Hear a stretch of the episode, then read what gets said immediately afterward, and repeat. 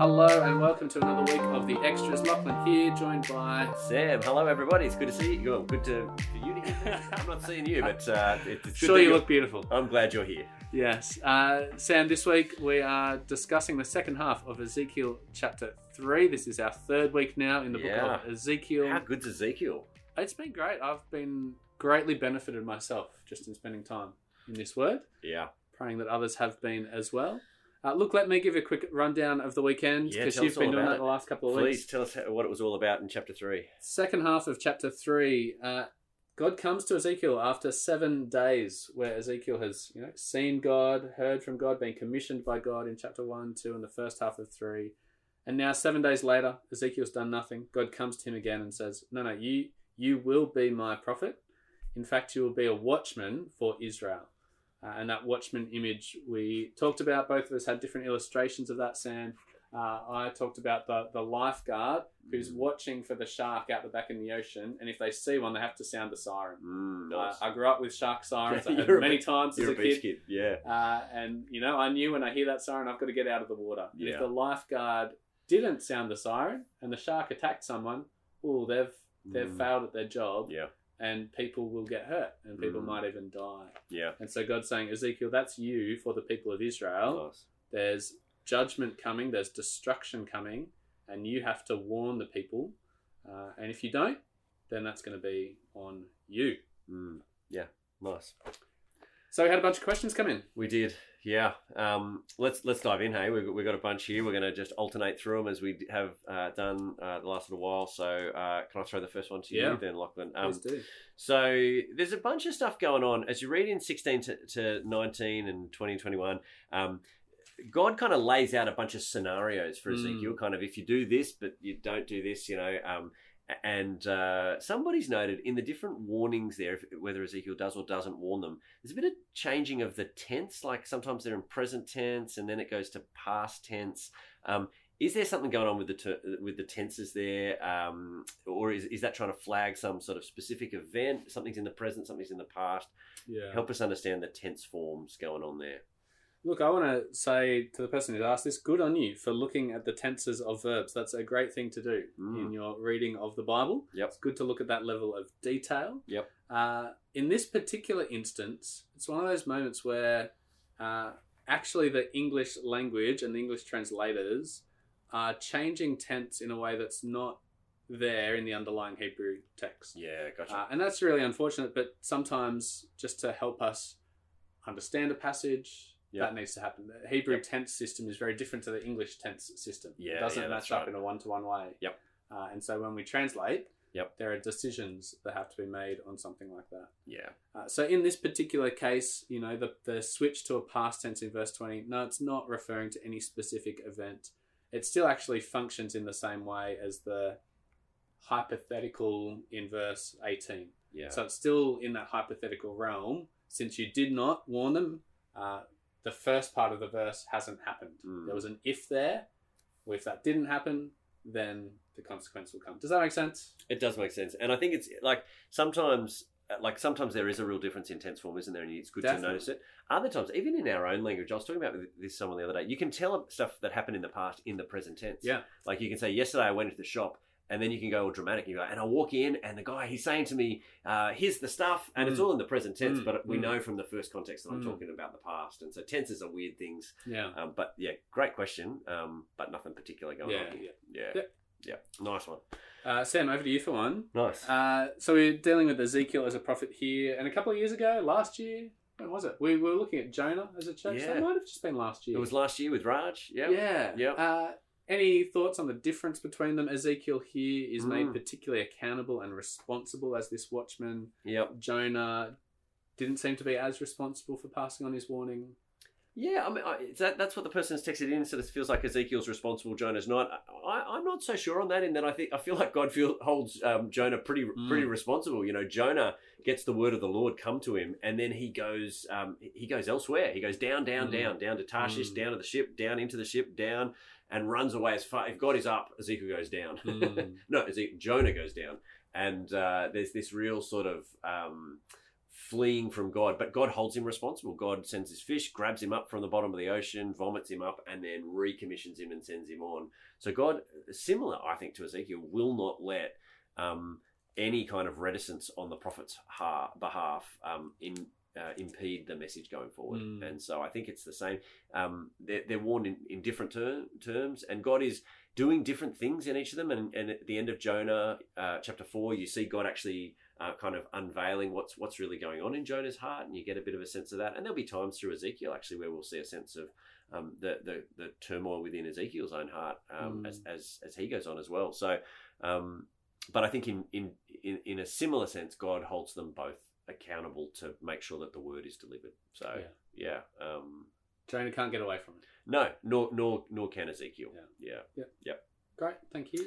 All right. Um, now we've got a bunch of kind of versions of the same question, um, which was with the Watchman image, God is making Ezekiel responsible. Mm. He, he must speak, and, and I guess lots of people are, are trying to work out how do how do we relate to Ezekiel, and are we Mm. held responsible to speak God's word in the same way as Ezekiel was? Uh, so you know, is that if we don't speak about judgment, are we responsible? Uh, is it if we don't do evangelism, are we responsible? Um, is there a sense in which uh, the New Testament calls us to, to sort of speak the same way? What about us as leaders or parents? Uh, what about uh, speaking to our brothers and sisters, to other Christians to warn Mm. them? Mm. Lots of different versions. Of, Mm. help me kind of rightly apply Ezekiel's ministry into my life as a Mm. as a New Testament Christian.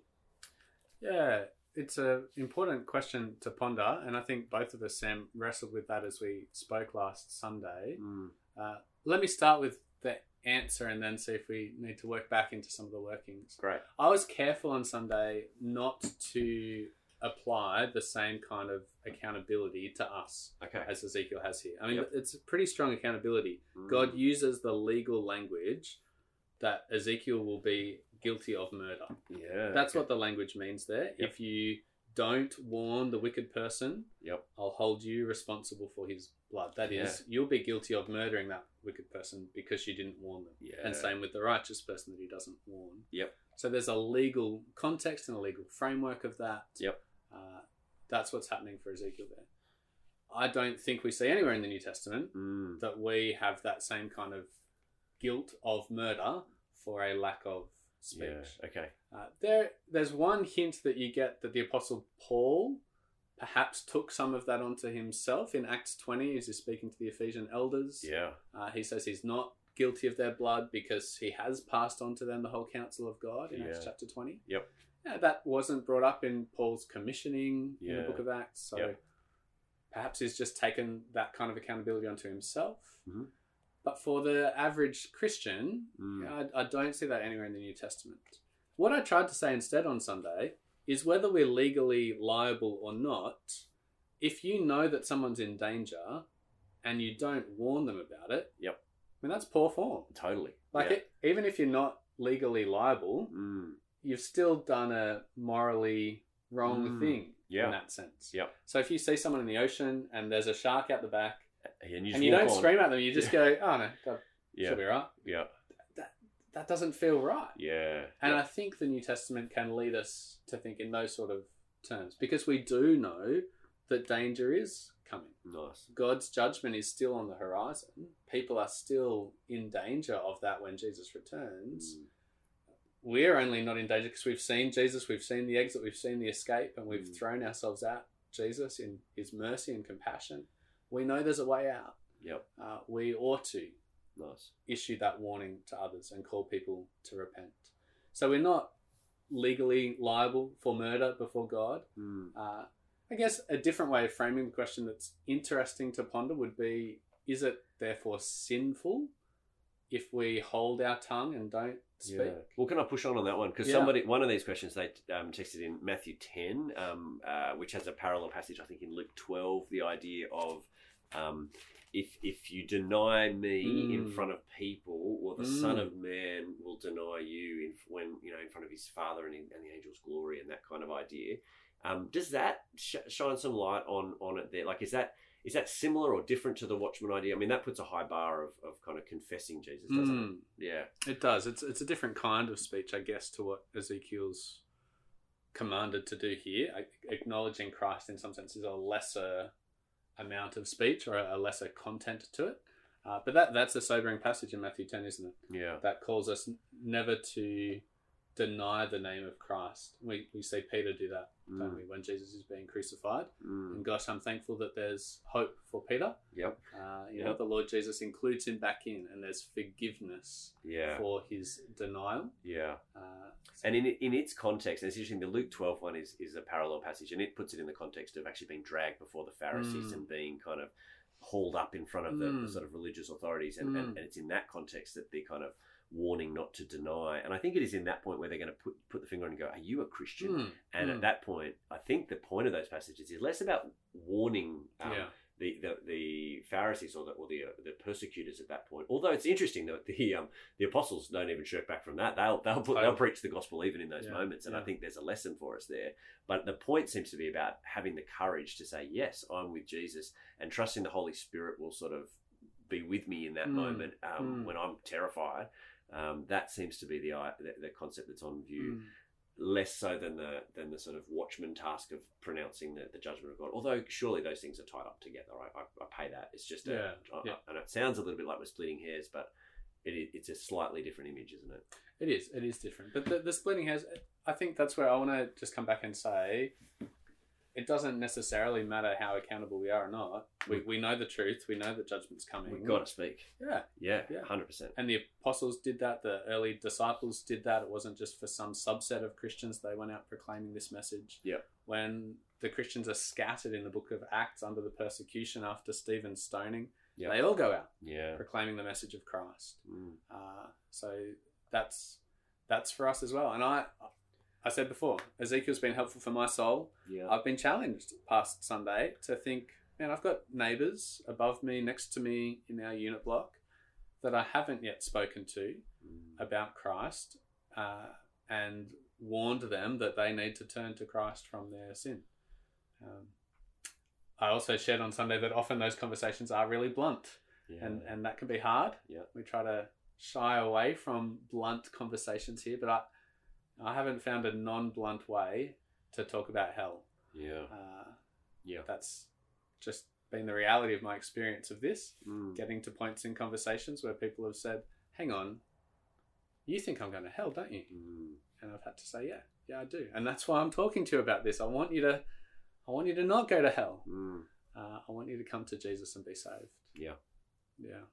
We've, I feel, I don't know if we've digressed there, but that's been a good discussion, Sam. I hope that's helpful. And uh, again, I'm just really glad people are asking these questions and particularly Mm. asking from the point of view of trying to think through how do we take our responsibility seriously. Mm. I love that. I think that's Mm. a great, that's, a, that's a, the right kind of question to be asking. So, Before we move on, actually, because I've just realised as you say that, uh, one of the other things that we do see in Ezekiel is he's responsible to speak, but not Mm. responsible for the people's response. yeah, yeah, that's helpful. Yeah. I, I spoke a little bit about that on Sunday, Mm. actually, about where does responsibility start and finish. Mm. So I talked about we are responsibility for warning, and Ezekiel is. Mm. Uh, not for the change in the Israelites. At that point, once they've heard the warning, they're, Yeah. they're, the sin is on their the, Yeah. the responsibility for sin is on the people.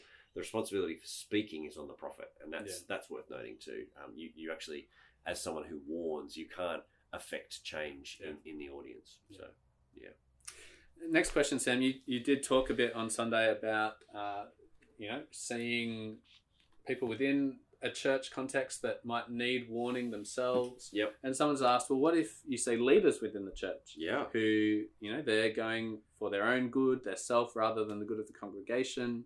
Yep. Um, should a congregation member warn a leader if they see that happening? Yeah, um, I think the the answer is yes. Um, but I'm just thinking of a passage right now, actually, as you asked that, that I didn't think of as we were prepping it, which is uh, about uh, entertaining accusations against an elder. Do you, do you happen to know that one? Where, where that is? It's it's somewhere. It's Maybe- either Timothy or Peter. it, it'll be in there I'll somewhere. flick I'll, I'll up let you and- flick while I speak, and then we can we can bring that one up. But um, I think yes, I, leaders are not immune from sin, um, and are not immune from needing to repent and uh, come back to, um, yeah, re- repent of their sin and come back to, to Jesus and, and back to back to God. Um, so yes, if you see that, um, you you should um, do it. And yet there is a passage. Have you got it there? 1 Timothy 5, Yeah. starting in 19.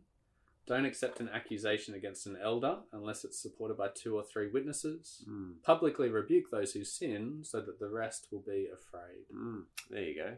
So there's a sense in which um, those who hold an offer, office, an authority in, in the church, the authority of ministering the word, um, we don't want to be just throwing accusations left, right, and centre. But at the same time, if there's a pattern here that a few Mm. people can see, that accusation should be brought, and um, that person should be called on Mm. to repent, and sometimes, where appropriate, publicly. Mm. Um, and so, I mean, I just want to also just invite Mm. relationally and personally. Like, I know I'm a great sinner, and so if there are parts of my ministry or behaviour, or, or even just the way the way I operate as a leader and, and the way that I lead lead God's people, I, I would I want to be called to account, and I want to I want people. Now there are right and proper ways of doing that. Um, You know, I, I'd really appreciate if you came and spoke to me privately rather than standing up in the middle of my sermon. You know, that that'd be nice. Um, but please, you know, I, I always want to say that, that the, the door is open for for, for comment. Um, in the same way that you know, part of what I do in ministry is to call you to Mm, repent, mm. and uh, I think that that's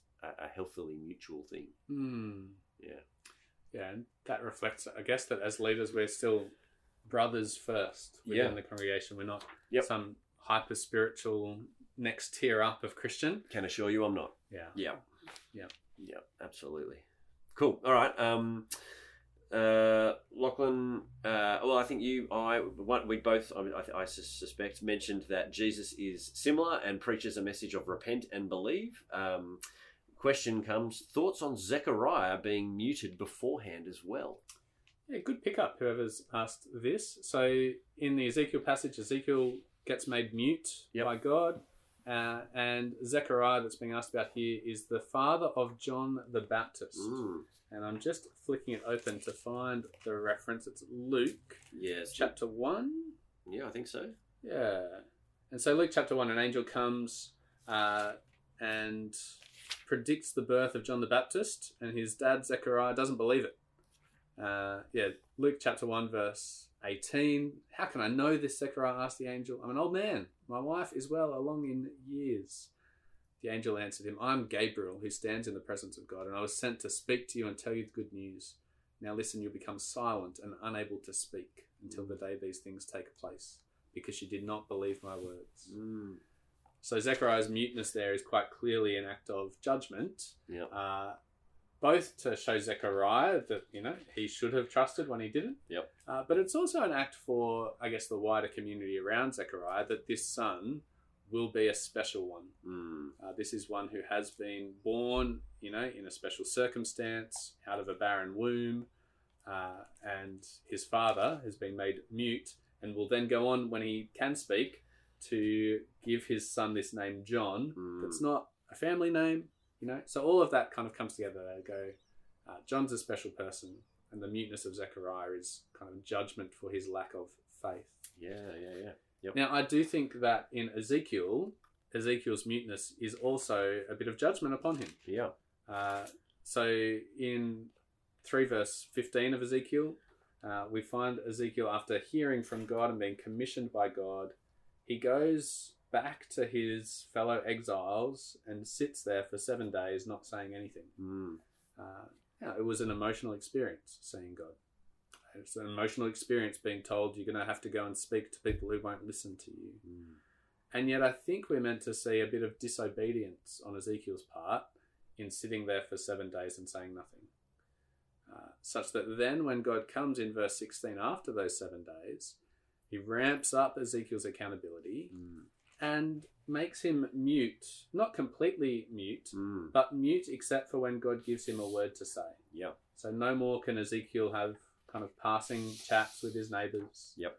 Uh, he will only speak oracles of judgment against the people of Israel. Mm. I think that's kind of God going, Well, Ezekiel, you don't want to speak? Don't speak. I'll make you mute. Except for what I've got for you. Except for my word That's that right. you can speak. Yep. So I think, you know, there's in both cases a bit of muteness as a particular judgment of God uh, to help drive home his point.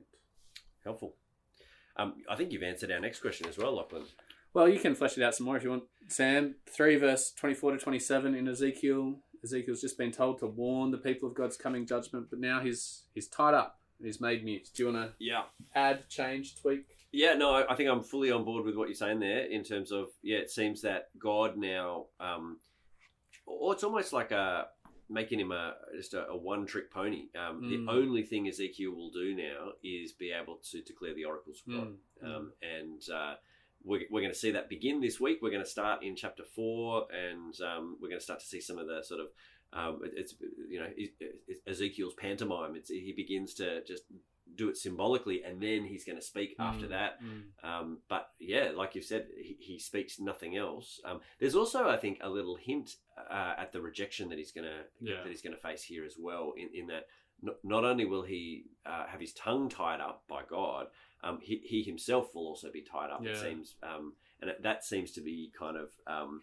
pre preempting um, some of the rejection that Ezekiel is going to face, and often that God's prophets throughout the Old Testament face as they bring a word of judgment. Um, the people say we don't want to hear that, Mm. and uh, there's a binding. So it's, there's a bit of a play on it there. He's going to be bound up by the people, but in another way, he's actually going to be bound up by God. His, his Mm. tongue's going to be bound so he can only speak God's words. Yeah. yeah. So yeah, that's what that's what I would say. It's a hard thing being God's prophet, isn't it? Yeah, yeah. Um, very very challenging. All right, um, I think we're on to the last one, mate. Great. So, uh, does God kill people who disobey? Um, that seems to be the, the, the image that's here through chapter three Mm. of um, if, if they don't repent, they'll die for their sin. Um, and and uh, so, does God kill people who disobey, or is it that death means separation from God, and that the natural uh, result, uh, and that is the natural result of sin? Um, or, and if it's that latter one, that death just kind of follows sin, well, then how does death in this context play out? How does it play out for us? Because we're born in sin, separated Mm. from God, and, it, and therefore is our physical death then the result of our sin? Mm. How does that all work? Yeah, it's good. We did talk a little bit about this on Sunday because Ezekiel's warning, you know, the wicked person, God says, will die for Mm. their sin. Yep. Uh, and that is the right punishment. In the New Testament would likewise say the wages of sin is death. Yep.